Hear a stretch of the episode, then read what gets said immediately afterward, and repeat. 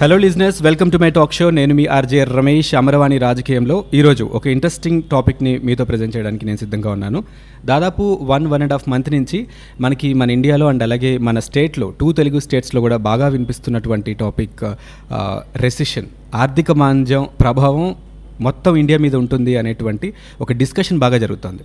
ఒక వర్గం ఏమో మనకు ఉంటుంది మనం చాలా జాగ్రత్తగా ఉండాలని చెప్తున్నారు. మరొక వర్గం ఏమో దీని దీని ప్రభావం మన మీద అంతగా ఉండదు.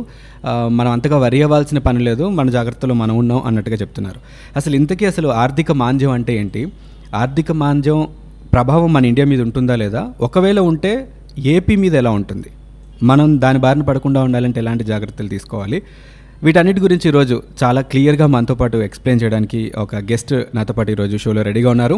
Vasama consulting private limited managing director and chartered accountant Mallik S మనతో పాటు ఉన్నారు. మల్లిక్ గారు welcome to my talk show. Thank you so much sir మీరు మా షోకి ఇన్వైట్ చేయగానే వచ్చినందుకు. సో ఈ రెసిషన్ ఆర్థిక మాంద్యం అనేది రాబోతోంది అని అంటున్నారు. టూ థౌజండ్ ఎయిట్లో అనుకుంటా ఒకసారి ఈ ఎఫెక్ట్ వచ్చింది మొత్తం అన్ని ఆల్మోస్ట్ అన్ని ఇండస్ట్రీస్ ఇండస్ట్రీస్ కుదేలా అవటం మనం చూసాం. ఉద్యోగాలు పోయినాయి అన్నారు. సో చాలా ఎఫెక్ట్ జరిగింది అని అన్నాం. సో అలాంటి ఒక సినారియో ఇప్పుడు ఆల్ ఓవర్ ద వరల్డ్ మాట్లాడుకుంటున్నారు. దాని ఎఫెక్ట్ మన ఇండియా మీద కూడా ఉండొచ్చు అనేటువంటి డిస్కషన్ జరుగుతోంది. సో ఈ కాంటెక్స్లో అసలు ఆర్థిక మాంద్యం అంటే ఏంటి? నిజంగా దాని ఎఫెక్ట్ మన ఇండియాకు ఉంటుందంటారా? ఆర్థిక మాన్యం ఖచ్చితంగా అంటే ఫస్ట్ మన ఆర్థిక మాన్యం అనేది ఏంటంటే మాట్లాడుతుంది షూర్ ఆర్థిక మాన్యం అనేది జీడిపి గ్రోత్ రేట్ రెగ్యులర్గా పడిపోతూ ఉంటాయి ఫస్ట్ జీడిపి గ్రోత్లో ఏ నేషన్ అయినా కానీ ప్రతి క్వార్టర్ అనలైజ్ చేస్తూ ఉంటారు. సో అది అనలైజ్ చేసినప్పుడు ప్రతి క్వార్టర్ ఒక కంటిన్యూస్గా two or more quarters GDP growth rate తగ్గుతూ ఉందని జీడిపి ఉంటుంది జీడిపి పెరుగుదాం కాకుండా తగ్గుతూ ఉంటుంది. సో తగ్గుతూ ఉంటే ఆర్థిక మాన్యం రెసిషన్ అంటారు. ఓకే సో దాని ఇండికేషన్స్ ఏంటంటే జనరల్గా క్వార్టర్లో ఎవ్రీ క్వార్టర్ మనం చూసినప్పుడు జీడిపి లాస్ కానీ అన్ఎంప్లాయ్మెంట్ పెరగడం కానీ డిమాండ్ సప్లై గ్యాప్ పెరగడం కానీ Hmm. సప్లై ఎక్కువ ఉంటుంది అంత డిమాండ్ ఉండదు. లేకపోతే ఇన్వెస్ట్మెంట్స్ అంత ఎక్కువ రావు. ఇండికేటర్స్ ఆర్థిక మాన్యానికి ఆర్థిక మాన్యం ఇండియా మీద ఉంటుంది అంటే దో మన financial strength as a country RBI govern చేస్తుంది మన financial strength okay so RBI measures ప్రకారం ఇండియాకి బాగానే ఉంది స్టేబుల్ గానే ఉంది Okay. కాకపోతే ఇండియా ఎందుకు ఎఫెక్ట్ అవుతుంది అంటే Indian major economy is disturb depending on other countries okay. US మీద కానీ యూకే మీద కానీ వాటి మీద కూడా మనకి డిపెండ్ అయి ఉంటుంది. ఎక్కువ డిపెండ్ అవుతుంది. So national sample survey organisation and centre for monitoring Indian economy అని చెప్పి వీళ్ళు రీసెంట్గా ఒక సర్వే రిజల్ట్ రిలీజ్ చేశారు. ఆ, దాదాపు వన్ టెన్ ఇయర్స్ బ్యాక్ వరకు లేనంత అన్ఎంప్లాయ్మెంట్ రేట్ ఈ ఇయర్లో పెరిగింది అంటే Indian point of Indian point of and to my point to my understanding forty five decades world వైడ్గా లేనంత అన్ఎంప్లాయ్మెంట్ రేట్ ఇప్పుడు వరల్డ్ వైడ్ ఉంది exactly to my understanding exactly unemployment rate ఎందుకు ఉంది అంటే నాట్ ఓన్లీ రెసిషన్ సి అంటే over the period of see first industrial revolution second industrial revolution third industrial now we are in phase of fourth industrial revolution ఒక్కొక్క industrial రెవల్యూషన్లో ఒక్కొక్క aspect మీద concentrate చేస్తే వెళ్ళాం suppose we take third industrial revolution capital expenditure మీద అంటే machinery మీద equipment మీద హెవీగా ఇన్వెస్ట్ చేసి వచ్చారు. ఇప్పుడు చూస్తే అంత ఇన్వెస్ట్మెంట్ చేయాల్సిన నెసిటీ లేదు. క్యాపిటల్ ఎక్స్పెండిచర్ కాకుండా ఆపరేషనల్ ఎక్స్పెండిచర్ మీద ఇన్వెస్ట్ చేస్తే ఆ బిజినెస్ బాగుంటుంది. ఫర్ ఎగ్జాంపుల్ ప్రతి ఒక్కళ్ళు కన్సిడరింగ్ దట్ నిర్మలా సీతారామన్ గారు స్టేట్మెంట్ చేశారు దానికి కొంతమంది కామెంట్ చేశారు అది పక్కన పెడితే చాలా మంది ఊలా ఊబర్ వాడటం మూలన కార్ ఇండస్ట్రీ పడిపోయింది అని. ఒక ఒక విధంగా we can accept that statement okay. See ఇప్పుడు ఒకళ్ళు ఉన్నారండి నేను నేను ఒక ఎంప్లాయీ. నాకు ఇక్కడ ఎన్నాళ్ళు ఉద్యోగం ఉంటుందో లేదో అనుకో నాకు. తెలియదు. సి నేను ఇప్పుడు బెంగళూరులో జాబ్ చేస్తున్నాను. For example take it as a case job చేస్తున్నాను. నాకు ఎన్నాళ్ళు ఉంటుందో తెలియదు ఎన్నాళ్ళు అని తెలియదు. సి ఇక్కడ నాకు వన్ ల్యాక్ ఇస్తే నేను నెక్స్ట్ మంత్ ఒక వన్ అండ్ హాఫ్ ల్యాక్ ఇస్తాను. అక్కడికి వెళ్ళిపోవడానికి నేను అంత ఫ్లెక్సిబుల్గా ఉంటున్నాను. ఈ టైంలో ఒక స్టేట్లో రిజిస్టర్ చేసుకుని ఒక డాక్ ఒక. ఇంత ఎందుకు అండ్ ఇప్పుడే నేను టెన్ ల్యాక్స్ స్పెండ్ చేయాలి. అవును. సో ఈ కంఫర్ట్స్ అన్ని చూసుకుని పైగా నేనే డ్రైవ్ చేసుకోవాలి. నా ఓన్ కార్ ఉంటే ఒక డ్రైవర్ని పెట్టుకోవాలి. లేకపోతే keeping all these points in view people are preferring Ola Uber and అవును. సి అదొక స్టేట్మెంట్ పక్కన పెడితే that is how the way of doing business has been changing exactly రెగ్యులర్గా ఇంతకుముందు ఒక ప్లాంట్ పెట్టి కార్ రెడీ చేసి ఆ కార్ అమ్మితే కార్కి డిమాండ్ ఉంది కాబట్టి అని. యాక్చువల్గా ఇప్పుడు car as a product is not having demand rental service demand. పెరుగుతుంది. ప్రొడక్ట్ ఓరియంటెడ్ అలా సర్వీస్ ఓరియంటెడ్ వెళ్ళిపోతుంది. ఊలా ఊబర్ ఎగ్జాంపుల్ ఇంతకుముందు రెస్టారెంట్స్కి డిమాండ్ ఉండేది. ఇప్పుడు ఆన్లైన్ ఫుడ్ డెలివరీస్కి. అవును. ఇంతకుముందు ట్యూషన్స్ డిమాండ్ ఉండేది. ఇప్పుడు ఆన్లైన్ కోచింగ్ సెంటర్స్కి డిమాండ్ ఉంటుంది. ఇవన్నీ సినారియో కంప్లీట్గా చేంజ్ అవుతుంది. సినారీస్ కంప్లీట్లీ చేంజింగ్ ట్రేడర్స్ ఉన్నారు. ఇదివరకు కమిషన్ ఏజెంట్స్ ఉండేవారు. ఇప్పుడు అలా కాకుండా అంతా ఆన్లైన్ ఏజెంట్స్ వచ్చేసారు. ఆన్లైన్లోనే వీఆర్ అన్ని బుక్ చేసుకుంటున్నాం. అవును. ఇంతకుముందు ఎక్కువ మంది జాబ్ చేయాలి జాబ్ చేయాలి అని ఉంటారు. Nowadays for the past four five years startups ఎక్కువ అయ్యి I want I want to create a job అన్న మైండ్ సెట్ కూడా వస్తుంది. So now industry as a whole globally is in a change over మారుతోంది. మారుతుంది ఈ మారే టైంలో ఈ యుఎస్ చైనా వార్ యూకేలో ఉన్న యూరోపియన్ కంట్రీస్కి యూకేకి మధ్య ఉన్న Brexit okay and at the same time two thousand eight recession నుంచి ఉమ్, two thousand eight nine recession మన ఫెయిన్ మెయిన్ రీజన్ చూస్తే ఫినాన్షియల్ ఇన్స్టిట్యూషన్స్ ఫెయిల్ అవడం okay. Over leverage every recession has main base cost దాని బేస్ కాస్ట్ అప్పుడు research చేసి చూస్తే financial institutions fail అవ్వడం మూలాన వచ్చింది. అప్పట్లో. అప్పట్లో. సో ఒక ఫినాన్షియల్ ఫినాన్స్ అనేది లేకపోతే దేనికి ఏ ఏ బిజినెస్ జరగదు జరగదు. సో అందుకని అప్పుడు అన్ని బిజినెస్ ఇంపాక్ట్ అయింది ఉమ్, సో ఇప్పుడు రెసిషన్ రావడానికి ఏంటంటే అప్పుడున్నంత సినారియో లేదు. ఇప్పుడు ఫినాన్షియల్ ఎఫెక్ట్ ఉండకపోవచ్చు. ఎఫెక్ట్ డెఫినెట్గా అంతకంటే ఎక్కువే ఉంటుంది ఇప్పుడు. ఎక్కువే ఉంటుంది. ఎక్కువే ఉంటుంది. కాకపోతే అంత సీరియస్ ఇంపాక్ట్ కాదు. ఓకే. ఇంపాక్ట్ ఎక్కువ ఉంటుంది. కాకపోతే కరెక్టివ్ యాక్షన్ త్వరగా తీసుకోవచ్చు. ఓకే. అప్పుడు మనకు తీసుకుంటే టైం పడింది. ఓకే. ఇప్పుడు మనకు ఆ ప్రాబ్లం లేదు. ఓకే. ఆల్రెడీ ఒక ఎక్స్పీరియన్స్ నుంచి నేర్చుకున్నది అది ఉంటుంది. అట్లా కూడా కాదు. ఓకే చేంజ్ అంటే అప్పుడు రీజన్ ఏంటి? ఫినాన్షియల్ ఇన్స్టిట్యూషన్స్ ఫెయిల్ అవ్వడం అవును. ఇప్పుడు రీజన్ ఏంటి? Industry way of doing business is changing మొత్తం business life cycle business life business అంటే not life cycle business way of doing business has change okay. కొత్త కొత్త కొత్త ఇన్వెన్షన్స్ మార్కెట్లోకి వస్తున్నప్పుడు పాత దాన్ని ఎలాగో ఆబ్వియస్గా కొంచెం వెనక్కి వెళ్తూ ఉంటుంది. వెళ్తా ఉంటుంది. మీరు అన్నట్టు సర్వీసెస్ ఓరియంటెడ్ బిజినెస్లకి ఎక్కువ ఇంట్రెస్ట్ చూపించడం. అవును. సో ఇవన్నీ కొంచెం తగ్గుతుంది. సో అది మేజర్ రీజన్ అని మేము చెప్పుకోవచ్చు. అది మేజర్ మెయిన్ రీజన్ అదేనండి. ఎకనామీ స్ట్రగ్లింగ్ ఎకనామీ స్ట్రగ్లింగ్ అంటే ఎకనామీ ఇస్ నాట్ స్ట్రగ్లింగ్ అండి. ఏదన్నా ఒకటి చేంజ్ అయ్యేటప్పుడు కొన్నాళ్ళు ఒక phase we have to see అంటే for example taking Andhra Pradesh state first one year ఎలా స్ట్రగుల్ అయ్యాం? నెక్స్ట్ త్రీ ఇయర్స్ మనం ఎలా గ్రో అయ్యాం? Is a best example. Change over అయినప్పుడు కొత్తగా మనం వచ్చాము. సో ఒక వన్ ఇయర్ మనం కష్టపడ్డాం. One one and half year three years we are having and successful growth in GST collections and all okay now it was all fine ఒక self sufficient state కింద okay though some revenue deficit is there మనం వచ్చామన్న position అట్లాగే business way of doing business మారిపోతుంది. మ్మ్. ఇంతకుముందు capital expenditure మీద ఎక్కువ పెట్టేవాళ్ళు ఇప్పుడు ఆపరేషనల్ ఎక్స్పెండిచర్స్ మీద అడ్వర్టైజ్మెంట్స్ మీద ఆన్లైన్ క్యాంపెయినింగ్ వాటి మీద ఎక్కువ ఎక్స్పెండిచర్ పెడుతున్నారు. ద వే స్టార్ట్అప్స్ వస్తున్నాయన్న వెంచర్ క్యాపిటల్స్ వస్తున్నారన్న ఎందుకు వస్తున్నారండి? పేటిఎం వాట్ ఈస్ పేటిఎం దాని నెక్స్ట్ ఫోన్ పే ఇవన్నీ అలాంటివే కదా. అవును. కొత్త కొత్త కొత్త కొత్త. ఇన్నోవేటివ్ థింగ్స్ అన్ని కూడా వస్తున్నాయి. సో యాక్చువల్గా క్యాపెక్స్ దగ్గర ఉండే ప్రాబ్లం ఏంటంటే. క్యాపెక్స్ ఏ కంపెనీ చేసినా కానీ they will see twenty to thirty years out see ఒకే రోజు. See ten years back they look ten to twenty to thirty years ఒకేసారి చూసుకుని Hmm. దానికి ఇన్వెస్ట్మెంట్ ఎంత పెట్టాలి. Over the twenty to thirty years పీరియడ్లో మనకి ఎలా వస్తుంది రెవెన్యూ అని క్యాలిక్యులేట్ చేస్తారు. మేజర్ కంపెనీస్కి ఇప్పుడు సపోజ్ చూద్దాం మనకి taking Kia as a picture మనకి వచ్చి త్రీ ఇయర్స్ అయింది. ఇంకా ప్రాపర్ కమర్షియల్ ప్రొడక్షన్ చేయట్లేదు. ఒక కార్ వస్తుంది ఒకటే పక్కన పెడితే అన్ని వేరియంట్స్ రాలేదు బయటికి. ఈ టైంలో జిఎస్టీ కానీ ఇవి ఇవి ఫ్యాక్టర్స్ చెప్తున్నారు. మ్మ్. To speak on that GST factors పక్కన పెడితే ఈ బిజినెస్ మోడల్ చేంజ్ అయింది. అవును. అది తెలియక see, కాకపోతే వాళ్ళు ప్లాన్ పెట్టినప్పుడు they have minimum fifteen years projection తీసుకుంటారు వాళ్ళు. ఫిఫ్టీన్ ఇయర్స్ అలా ఉంటుందని. సో అందువల్ల క్యాపెక్స్ అంత ఎక్కువ పెట్టడం వలన ఇన్వెస్ట్మెంట్స్ పెడతారు. ఆ లైన్ ఆఫ్ బిజినెస్ నుంచి కొత్త లైన్ ఆఫ్ బిజినెస్కి అలవాటు పడడానికి ఇన్వెస్టర్స్ కూడా కొంత టైం టైం పడుతుంది పడుతుంది. సో అందువల్ల ఇబ్బంది కానీ it's not called as recession as a whole okay అయితే ఇంకొక టాపిక్ సార్ మీరు అన్నారు జిఎస్టీ ఇదంతా ఒక టా- ఒక టాక్ కూడా నడుస్తుంది. ఈ డిమానిటైజేషన్ అండ్ జిఎస్టీ ఎప్పుడైతే ఇంట్రడ్యూస్ అయ్యాయో వన్ బై వన్ అయిన తర్వాత నుంచి ఈ స్మాల్ స్కేల్ ఇండస్ట్రీస్ మీద వాటి ఎఫెక్ట్ ఎక్కువ పడడం వల్ల ప్రొడక్షన్ ఆగిపోవటం వాటి మీద బర్డెన్ ఎక్కువగా పెరగటం వల్ల కూడా ఇలాంటి ఒక పీరియడ్ మనం ఫేస్ చేయడానికి రీజన్గా కొంతమంది అంటున్నారు. అది ఎంతవరకు నిజం అంటారు అంటే I may not accept on that okay demonetization and GST. ఈ రెండు ఒక అన్ఆర్గనైజ్డ్ వే ఆఫ్ డూయింగ్ బిజినెస్ని ఆర్గనైజ్ చేసే అన్నది నేను నమ్ముతానండి. Okay see first will speak about demonetization unaccounted money అంతా అకౌంట్ ఫర్ ఐని ఫస్ట్ అవును అవును జరిగింది. బెటర్ ఫర్ ద నేషన్ అవును. So and the tax revenues పెరుగుతాయి so that the spending government can return spend on society infrastructure లేకపోతే social welfare అన్న public వెల్ఫేర్కి స్పెండింగ్స్ పెరుగుతాయి. So that is one way అంటే ఇంప్లిమెంటేషన్లో కొన్ని ఫ్లాస్ ఉన్నాయి అది పక్కన పెడితే as a whole the decision is to be encouraged okay and with respect to GST at the time of GST also when I'm speaking ఒక conference in చెన్నైలో ఇచ్చేటప్పుడు okay. Conducted by central board excise excise డిపార్ట్మెంట్తో conduct చేస్తున్నప్పుడు indirect access board తోటి we gave an opinion I I was the speaker then అప్పుడు నేను చెప్పేటప్పుడు sir ఇది ఒకేసారి ఇంప్లిమెంట్ చేయకండి.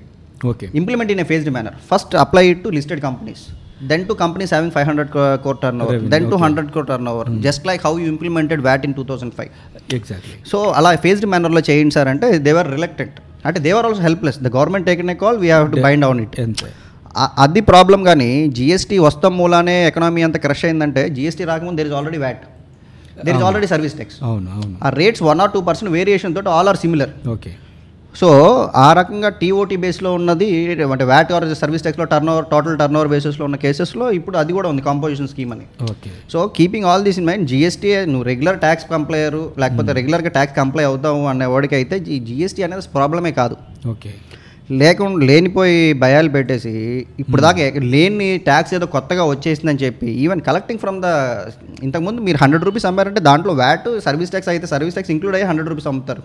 ఇప్పుడు దాకా లేని ఏదో కొత్తగా వచ్చినట్టు హండ్రెడ్ రూపీస్కి suppose apply eighteen percent GST అనుకోండి ఎయిటీన్ యాడ్ చేసి వన్ ట్వంటీ అమ్మి చేసి ఇప్పుడు దాకా లేనిది ఏదో చేశారని చెప్పి కావాలనే ఇండస్ట్రీలో కొంతమంది చేసిన క్రియేట్ చేసే and they enjoyed the profits see ఆ హండ్రెడ్ రూపీస్లో ఇంతకుముందు వ్యాట్ కలెక్ట్ చేసుకుని చేసేవాళ్ళు ఇప్పుడు ఏం చేస్తున్నారు?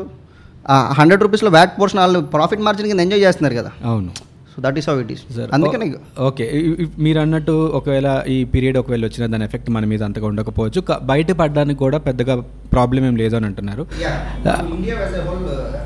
ఇండియా బాగానే ఉందండి. Hmm. ఫినాన్షియల్ స్ట్రెంత్ కానీ లేకపోతే Hmm. రిజర్వ్స్ కానీ అంతా బాగానే ఉన్నాయి. మన ఇండియా. కాకపోతే ప్రాబ్లం ఏంటంటే we are more dependent on other countries okay మన యూఎస్ ఎకానమీ మీద ఎంత depend అయ్యామో equally we are dependent on other European countries economies also. ఆ పాయింట్లో రిఫ్లెక్ట్ కాన్ఫ్లిక్ట్ వస్తుందేమో కానీ. నార్మల్గా అయితే ఇబ్బంది ఏముంటుంది ఓకే కాకపోతే ఇక్కడ మన ఇండియన్ గవర్నమెంట్ తీసుకున్న రీసెంట్ మూవ్ కూడా. చాలా ప్రాబ్లం అయ్యేది ఏంటంటే రిజర్వ్ బ్యాంక్ దగ్గర నుంచి one lakh seventy six thousand crores. తీసుకున్నారు. అవును. సో ఈ టైంలో రిజర్వ్ బ్యాంక్ దగ్గర ఫండ్స్ ఎక్కువ ఉండి. అవి పబ్లిక్ ఎక్కువ సర్క్యులేట్ అయితే it will be precautionary measure use అవుతుంది. యూజ్ అవుతుంది. అవును. సో అది ఎందుకు చేశారనేది బ్యాడ్ మూవ్ అవును. గుడ్ మూవ్ ఏంటంటే ఈ రిజర్వ్స్ అన్ని పబ్లిక్ సెక్టర్ యూనిట్స్లో ఉన్న రిజర్వ్స్ అన్నిటిని యూటిలైజ్ చేసుకుని Hmm. బ్యాంక్స్ అన్ని యూనిట్ యునైట్ చేసి స్ట్రెంగ్ చేసి బ్యాంక్స్కి క్యాపిటల్ ఫండ్ చేసి చేయటం తోటి Hmm. బ్యాంక్స్కి స్టెబిలైజేషన్ చేద్దాం అనేది ఒకటి గుడ్ మూవ్. ఆర్బీఐ దగ్గర నుంచి మనీ తీసుకుంటాం which will be major drawback అనే చెప్పచ్చు మిస్టేక్. డ్రాబ్యాక్ కూడా కాదండి అది. చాలా పెద్ద మిస్టేక్. అండ్ దానివల్ల కొంచెం ఎక్కువ- ఎఫెక్ట్ అవుతాం మనం మ్మ్. ప్రొవైడెడ్ ఆ వన్ ల్యాక్ సెవెంటీ సిక్స్ థౌసండ్ని వన్ టైం యూజ్ కాకుండా ఏదైనా ఇన్ఫ్రాస్ట్రక్చర్ వాటికి డెవలప్ చేయడానికి లేదా ఇకో సిస్టమ్ డెవలప్ చేయడానికి గవర్నమెంట్ చేస్తే వీ హ్యావ్ టు సీ ఇంకా దాని మీద ఇంకా క్లియర్ స్టేట్మెంట్ ఏమీ లేదు government how they are going to spend. Sir ఇంకొక విషయం ఇప్పుడు ఈ రెసిషన్ అనే ఎఫెక్ట్ మన ఏపీ మీద ఎలా ఉండొచ్చు అంటారు? డెఫినెట్గా ఉంటుందండి. అందరి మీద ఉంటుంది. అంటే when when compare to other states మనది కొంచెం compare to other states with this government in picture ఎట్లా చెప్పాలి అంటే ఎర్నింగ్ పర్సన్స్కి ఇబ్బంది ఉండదండి. ఈ రెసిషన్ టైంలో ఏమవుతుందంటే పబ్లిక్ సేవింగ్స్ తగ్గుతాయి. అవును. స్పెండింగ్ తగ్గిద్ది. అవును. వెన్ స్పెండింగ్స్ తగ్గినప్పుడు రిలేటివ్లీ ట్యాక్సెస్ కలెక్షన్ తగ్గిద్ది. తగ్గిపోతుంది. Locally or centrally. సో ఆ ట్యాక్సెస్ కలెక్షన్ తగ్గినప్పుడు government spending capacity తగ్గిద్ది. Okay. And government spending capacity తగ్గినప్పుడు ఈ టైంలో ఇన్ని సోషల్ వెల్ఫేర్ స్కీమ్స్ మన గవర్నమెంట్ ఇస్తున్నప్పుడు ఆ స్పెండింగ్ మీద తగ్గి అవి కూడా ఇబ్బంది అవుతాయి. మ్మ్. అప్పటికే మన స్టేట్ రెవెన్యూ డెఫిసిట్లో ఉంది. ఈ టైంలో these many social welfare schemes announce చేసి అవును. వాటికి చేస్తున్న లో- ఆల్మోస్ట్ బడ్జెట్లో సిక్స్టీ పర్సెంట్ స్పెండ్ చేయటం. Sixty percent sixty to seventy two percent is what actually అంటే ఈ ఇయర్కి కొన్ని డేట్స్ మార్చారు కాబట్టి. నెక్స్ట్ ఇయర్కి వచ్చేసరికి it will be somewhere around seventy to seventy five percent okay spending social welfare scheme ఇంత అగ్రెసివ్గా సోషల్ వెల్ఫేర్ స్కీమ్స్ స్పెండ్ చేయడానికి గవర్నమెంట్స్కి ఫండ్స్ ఉండవు. Okay so def in that way దెబ్బతింటాం. డెఫినెట్గా డెఫినెట్గా రష్యన్ ఎఫెక్ట్ ఏపీకి ఉంటుంది. రెసిషన్ ఎఫెక్ట్ అంటే ఇప్పుడు అన్ని స్టేట్స్కి ఉన్నట్టే ఉంటుంది అది అది ఆ విషయం పక్కన పెడితే అంటే అన్ని స్టేట్స్కి ఉన్నట్టు కన్నా మనకి ఎక్కువ ఉంటుంది. ఇంకొంచెం ఎక్కువ ఉంటుంది. ఎందుకంటే ఈ social welfare social welfare schemes చేయడం. ఇది కాకుండా పొలిటికల్గా ఇక్కడ ఒక గేమ్ నడుస్తుంది. మనం డైరెక్ట్ గానే మాట్లాడుకుందాం దాని గురించి. అంటే లైక్ ఇప్పుడు కన్స్ట్రక్షన్స్ ఆగిపోయాయి. క్యాపిటల్ డెవలప్మెంట్ క్యాపిటల్కి సంబంధించిన కన్స్ట్రక్షన్ జరగట్లేదు. పబ్లిక్ రిలేటెడ్ ఇష్యూస్లో ఉన్నటువంటి కొన్ని కన్స్ట్రక్షన్స్ కూడా జరగట్లేదు. మన విజయవాడ అండ్ కృష్ణా గుంటూరు డిస్ట్రిక్ట్స్లో అయితే ఎక్కడ జరగట్లేదు. అయితే ఈ బిల్డింగ్ ఈ రియల్ ఎస్టేట్ డౌన్ఫాల్ ఒకటి మనం చూస్తున్నాం. సో వీటన్నిటి మూలన అంటే దాని ఎఫెక్ట్ రేపు ఎప్పుడో వస్తుంది అనుకుంటే ఇప్పుడే ఈ రోజు కూడా ఆ, చ- చాలా మందికి పని దొరకట్లేదు. అంటే ఇవాళ పని దొరకట్లేదండి. కానీ దానికి ఇక్కడ ఏపీలో పని దొరకడానికి కారణం రెసిషన్ నేను అనుకోను. రెసెషన్ కాదు. దానికి తోడు ఇది కూడా తోడవుతుంది అని అంటున్నాను నేను. ఇప్పుడు ఇప్పటి నుంచే మనం ఇంకా దీన్ని కూడగట్టి ఇంకా ఎక్కువ చేస్తామేమో అనిపిస్తుంది. అది డెఫినెట్గా అవుతుందండి. ఇప్పుడు రెసిషనే ఇంపాక్ట్ అయ్యింది అనుకుంటే మన దగ్గర లేని బిజినెస్ హైదరాబాద్లో ఎందుకు ఉంటుందండి? ఉండదు. ఆబ్వియస్గా ఉండదు. కానీ ఇప్పుడు అక్కడ ఉంది బిజినెస్ ఓకే. ఇప్పుడు రియల్ ఎస్టేట్ మీరు రియల్ ఎస్టేట్ గురించి మాట్లాడుతున్నారు కాబట్టి. మన దగ్గర మోస్ట్ ఆక్వర్డ్ స్టేట్మెంట్ చేయకూడదు. కాకపోతే ఏంటంటే ఇక్కడ రియల్ ఎస్టేట్ పడిపోయి ఈ స్టేట్ రిజల్ట్ బేస్ చేసుకుని వేరే స్టేట్ అయింది అంటే see how worser situation we're అక్కడ ఆల్రెడీ సాచురేషన్కి వచ్చేసింది రియల్ ఎస్టేట్ అనుకున్న తర్వాత మళ్ళీ అక్కడ రావటం. యా నిజంగా మీరు అన్నట్టు ఆక్వర్డ్గా సి నాకు తెలిసిన కొన్ని companies which I'm doing an audit for that companies seven thousand SFT అమ్మింది సడన్గా it went eight thousand five hundred in a day overnight overnight and తర్వాత సేల్స్ కూడా అయిపోయినాయి అట్లనే. So that is something bad government should be precautions on that speaking నేను మామూలుగా మాట్లాడినప్పుడు కూడా కొన్ని మెజర్మెంట్స్ ఇచ్చాము. I don't know how they will look at it అంటే ఒక్కరు చేసేది కాదు కదా. It's committee to take on decisions and ఈ మధ్య కమిటీలు కూడా బాగా పెరుగుతున్నాయి యా అంటే ఏ- ఇష్యూ వచ్చినా దాని మీద ఒక కమిటీ రావటం మనం చూస్తాం మెయిన్ ప్రాబ్లం ఇక్కడ ఎక్కడ అవుతుందంటేనండి మన గవర్నమెంట్ దగ్గర మన స్టేట్ గవర్నమెంట్ గురించి చెప్పాలంటే ఇంతకుముందు ఉన్న టీమ్స్ అన్ని మారిపోయినాయండి. ప్రతి డిపార్ట్మెంట్ ప్రతి ప్రతిదీ మారిపోయింది. మార్చేశారు అవును. సో ఇప్పుడు కొత్తగా వెళ్ళినోడికి ఇన్ అండ్ అవుట్ ఏం తెలియదు. అట్లీస్ట్ కొంతమంది అన్న ఉన్న ట్రాక్ తెలిసిద్ది అప్పుడు ఇది చేసామా దీనికి ఇలా మెజర్స్ ఉన్నాయి ఏంటి అని ఇన్పుట్ ఇవ్వడానికైనా ఉండేది. ఉంటుంది. సో ఇప్పుడు అది లేకపోవడం that is where which we're following నాకు తెలిసి only IT and EC department ఒకటి చేంజెస్ లేని డిపార్ట్మెంట్ అండి. IT and EC. Gautam Reddy గారు ఒక్కలే చేయలే. ఓకే వాళ్ళు మెయింటైన్ చేస్తున్నారు పాత సేమ్ పాత వాళ్ళే మెయింటైన్ చేస్తున్నారు. లోకేష్ గారు ఉన్నప్పుడు ఉన్న టీమే ఇది అదే టీం ఆల్మోస్ట్ కంటిన్యూ అవుతుంది. ఓకే సో ఇక మన ఏపీ మీద ఎఫెక్ట్ అంటే ఇప్పుడు మీరు అన్నట్టు దాని నుంచి ఓవర్కమ్ అయ్యే ఛాన్సెస్ ఉన్నా కూడా ఎఫెక్ట్ కొంచెం గట్టిగా ఉన్నా కూడా కామన్ పీపుల్ లైక్ రోజువారీ కూలి పనులు చేసుకునే వాళ్ళు ఒక పది పదిహేను వేల జీతాలతో వాళ్ళ డేని లీడ్ చేసే వాళ్ళ మీద దీని ఎఫెక్ట్ ఎలా ఉండొచ్చు అంటారు అంటే ఒకప్పుడు మనం టూ థౌజండ్ ఎయిట్ ఆ టైంలో రెసిషన్ వచ్చినప్పుడు పెద్ద పెద్ద ఉద్యోగాలే పోయిన పరిస్థితి చూసాం. చాలా మంది సూసైడ్ కూడా చేసుకున్నారు. మనకి రేపటి నుంచి బతకడానికి ఇది లేదు మనం ఎట్లా అన్న ఇది జరిగింది. సో ఆ ఎఫెక్ట్ ఉద్యోగాలు పోవడం మీద ఉంటుందా? ఉంటే ఏ లెవెల్లో ఏ లెవెల్లో ఉంటుంది? ముఖ్యంగా కామన్ పీపుల్ అంటే దీనికి ఆటోమేషన్ కూడా తోడయ్యి ఇప్పుడు అంటే చెప్పాను కదా ఇందాక వే ఆఫ్ డూయింగ్ బిజినెస్ మారిపోతుందని చెప్పి ఎక్కువ మెన్ కన్నా మెషిన్ లెర్నింగ్ మీద ఎక్కువ. ఇంపార్టెన్స్ ఇవ్వడం తోటి కొంత ఉద్యోగాలు పోతాయండి. ఎట్ ద సేమ్ టైం కొత్త ఉద్యోగాలు క్రియేట్ చేయడంలో how government is taking steps. Startups encourage చేయడానికన్నా లేకపోతే కొత్త ఇండస్ట్రీస్ మన దగ్గర రావాలన్నా కొత్త వే ఆఫ్ డూయింగ్ బిజినెస్ అన్నా. That's what last five years మీరు చూస్తే ఎవ్రీ టైం చంద్రబాబు నాయుడు గారు is to mention on that అవును. ఇప్పుడు మీరు సర్వీస్ ఇండస్ట్రీ కూడా మెన్షన్ కాన్సన్ట్రేట్ చేయండి. Service industry service industry service industry అని పర్టికులర్గా చెప్పేది ఎందుకంటే ఇట్లాంటివి ఉన్నాయి. సీయింగ్ ద ఫోర్సీ ఇండస్ట్రీయే కాకుండా మ్యానుఫ్యాక్చరింగ్ యూనిటే కాకుండా సర్వీసెస్ మీద ఫోకస్ చేయండి సర్వీస్ మీద ఫోకస్ చేయండి service and he use to call future few companies also okay you make a service platform ఆంధ్రాకి వచ్చేయండి. In that way Adani cloud space in Vizag was major achievement by that government that okay అట్లా చాలా entertain చేశారు actually చెప్పాలంటే. And entertain చేశారు అంటే ఆయన చెప్పారు రాలేదు. ఓకే సి ఇక్కడికి ఇప్పటికైనా లాస్ట్ టైం అయినా కొన్ని కంపెనీస్ ఎందుకు వచ్చినాయి అంటే there were certain amount of capital tax benefits అది కూడా యాక్చువల్గా మన స్టేట్కి ఒకటే ప్రత్యేకంగా ఉన్నది కాదు. It was equal to four other states అవును. వెస్ట్ బెంగాల్కి ఉన్నాయి బీహార్కి ఉన్నాయి యూపీకి ఉన్నాయి మనకి ఉన్నాయి తెలంగాణకి ఉన్నాయి. ఉన్నాయి ట్యాక్స్ బెనిఫిట్ స్టేట్ డివైడ్ అవటం మూలన పర్టికులర్గా మనకంటూ ఎడిషనల్గా ఇచ్చిన ట్యాక్స్ బెనిఫిట్స్ జీరో అండి. అడిషనల్గా ఇచ్చినవి ఎడిషనల్ ఇచ్చిన జీరో జీరో ఓకే అదే additional depreciation additional capital allowance ఆ ఫోర్ స్టేట్స్కి కూడా ఉన్నాయి. ఓకే ఇంకా మోరోవర్ రీసెంట్గా గుజరాత్ ఐటీ హబ్కి అయితే almost ten years tax leave announce చేశారు. సో డోలేరా ఎగ్జాక్ట్లీ సి అది సంథింగ్ అండి. అంటే every state should have a special space like that కాకపోతే ఏంటంటే నార్త్కి ఎక్కువ కాన్సన్ట్రేట్ అవుతుందని మన ఫీలింగ్ ఒకటి. రెండు see provided we're having an opportunity to build a capital here దీన్ని నువ్వు ఫోకస్ పెట్టుకుని ఆ అమౌంట్ ఇక్కడ స్పెండ్ చేస్తే క్యాపిటల్ డెవలప్ అవుతుంది కొత్త ఎకానమీ కూడా డెవలప్ అవుతుంది. సి ఆల్రెడీ అహ్మదాబాద్ ఒక ఈ వెల్ బాగా పెరిగింది well economically develop developed place దాని దగ్గరగా ముంబై ఈక్వల్ అంటే economic capital of financial capital of India అని అంటారు. So keeping all that in pictures సౌత్లో ఒకటి ఉంటే బాగుండేది. See and any Amaravati starting from scratch ఉంటే బాగుండేది అనేది ఫీలింగ్ అయితే ఒకటి ఉంటుంది. కానీ అది జరగలేదు. ఇప్పుడు మీరు అన్నట్టు ఇండస్ట్రీస్ రావాలి. ఇప్పుడు ఏదైతే కొత్త కొత్తగా బిజినెస్ డూయింగ్ బిజినెస్ మారుతుందో స్టైల్ మారుతుంది. అలా రావాలి అన్న ఎక్స్పెక్టేషన్ మనకు ఉంది ఆల్మోస్ట్ మనకి కొత్త గవర్నమెంట్ వచ్చిన తర్వాత కొత్త కంపెనీస్ ఆర్ కొత్త ఇండస్ట్రీస్ వచ్చే ప్రయత్నం పెద్దగా జరగలేదని నాకు అనిపిస్తుంది. అంటే డే వన్ నుంచి జరగదండి. ఏ- అంటే బీయింగ్ అబ్జర్వింగ్ గవర్నమెంట్ దగ్గర నుంచి first government should come with industrial policy అండి. ఓకే పాత industrial policy two thousand fourteen to nineteen దాని టెన్యూర్ అయిపోయింది. అయిపోయింది. కొత్త ఇండస్ట్రియల్ పాలసీ ఈ థర్టీ తోటి అయిపోతుంది. కొత్త ఇండస్ట్రియల్ పాలసీ వచ్చేటప్పుడు ఆ ఇండస్ట్రియల్ పాలసీ చూసి అప్పుడు వస్తారు ఇన్వెస్టర్స్ ఓకే. ఇప్పుడు నార్మల్గానే గవర్నమెంట్ మీద చాలా క్వశ్చన్స్ ఉన్నాయి. అమరావతి మీద స్టాండ్ ఏంటి లేకపోతే how he will do all these అని.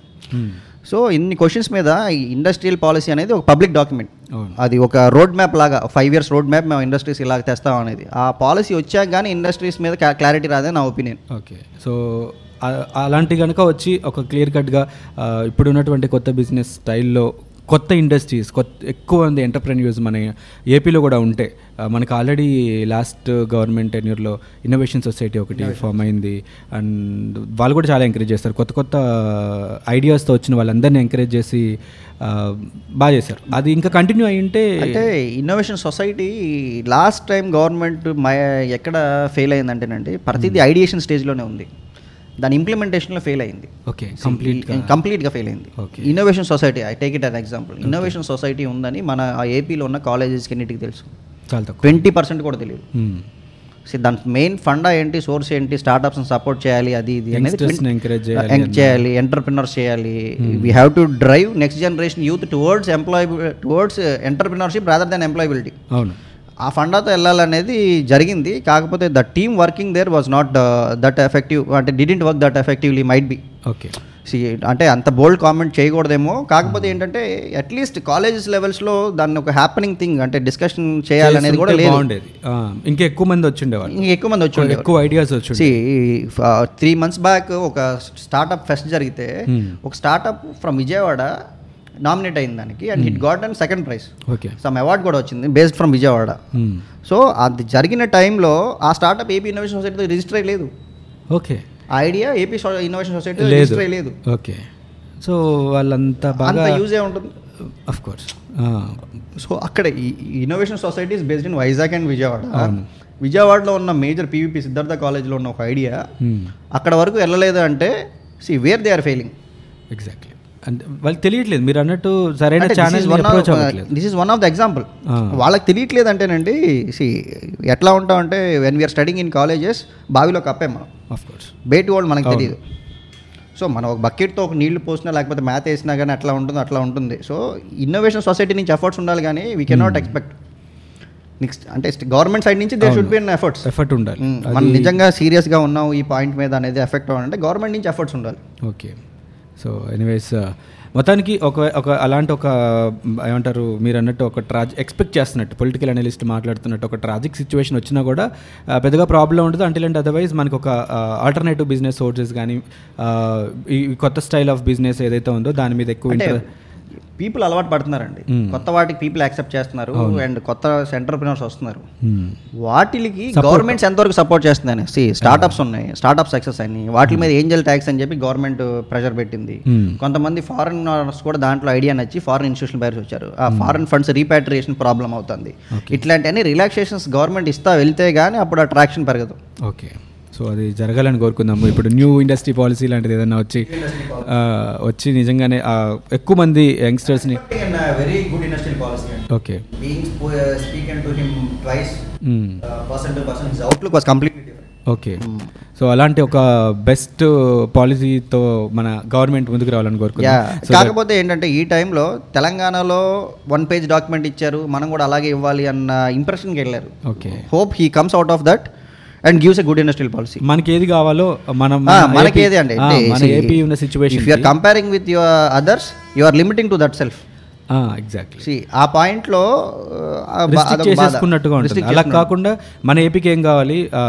అసలు తెలంగాణతో కంపేర్ చేసుకోవడం ఏపీ అనేది నోవేర్ మన ఏపీకి ఏం కావాలి అనేదండి see AP started from zero అవును. See and at the same point of time what is the position of Hyderabad ఏపీకి అన్నీ కావాలి ఇప్పుడు. Hundred percent రేటింగ్స్లో AP was no ten percent and Telangana was eighty five percent ఆ fifteen percent ఎవరు చేసినా చేయకపోయినా due to its economic business fund investors వచ్చేస్తారు. కానీ మనం జీరోతో స్టార్ట్ అవుతున్నాం కాబట్టి we should not compare with any one మన ఓన్ పాలసీ మనకు ఉండాలి. Best in best industrial practice worldwide ఎక్కడ ఎలా ఉన్నాయి లాస్ట్ టైం ఒక ఇనిషియేటివ్ ఏంటంటే స్టార్ట్అప్స్ని ఎంకరేజ్ చేయడానికి అగ్రికల్చర్ బేస్డ్ వాటిని ఎంకరేజ్ చేయడానికి being most of the people depend on agriculture ఇజ్రాయిల్లో agriculture startups తోటి ఏపీ గవర్నమెంట్ ఇన్క్యుబేట్ అయింది.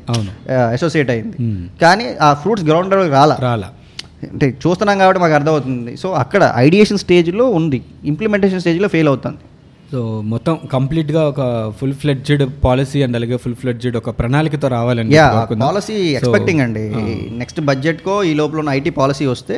ఆ పాలసీ వచ్చిన దాన్ని బట్టి ఇన్వెస్టర్స్ వస్తారు కదా నా opinion okay meanwhile six months అవుతుందో లేకపోతే వన్ ఇయర్ అవుతుందో ఈ గవర్నమెంట్ మీద కొంత ఇంప్రెషన్ కూడా they will come into డెఫినెట్గా జరగాలని కోరుకుందాం సార్ అండ్ ఫైనలీ మలిక్ గారు thank you so much I'm very happy to have you on my talk show today and listeners ఇంకొక ఇంట్రెస్టింగ్ టాపిక్తో మళ్ళీ అమరవాణి రాజకీయం మీ ముందుకు వస్తుంది. అంతవరకు సెలవు. నేను మీ రమేష్. నమస్తే.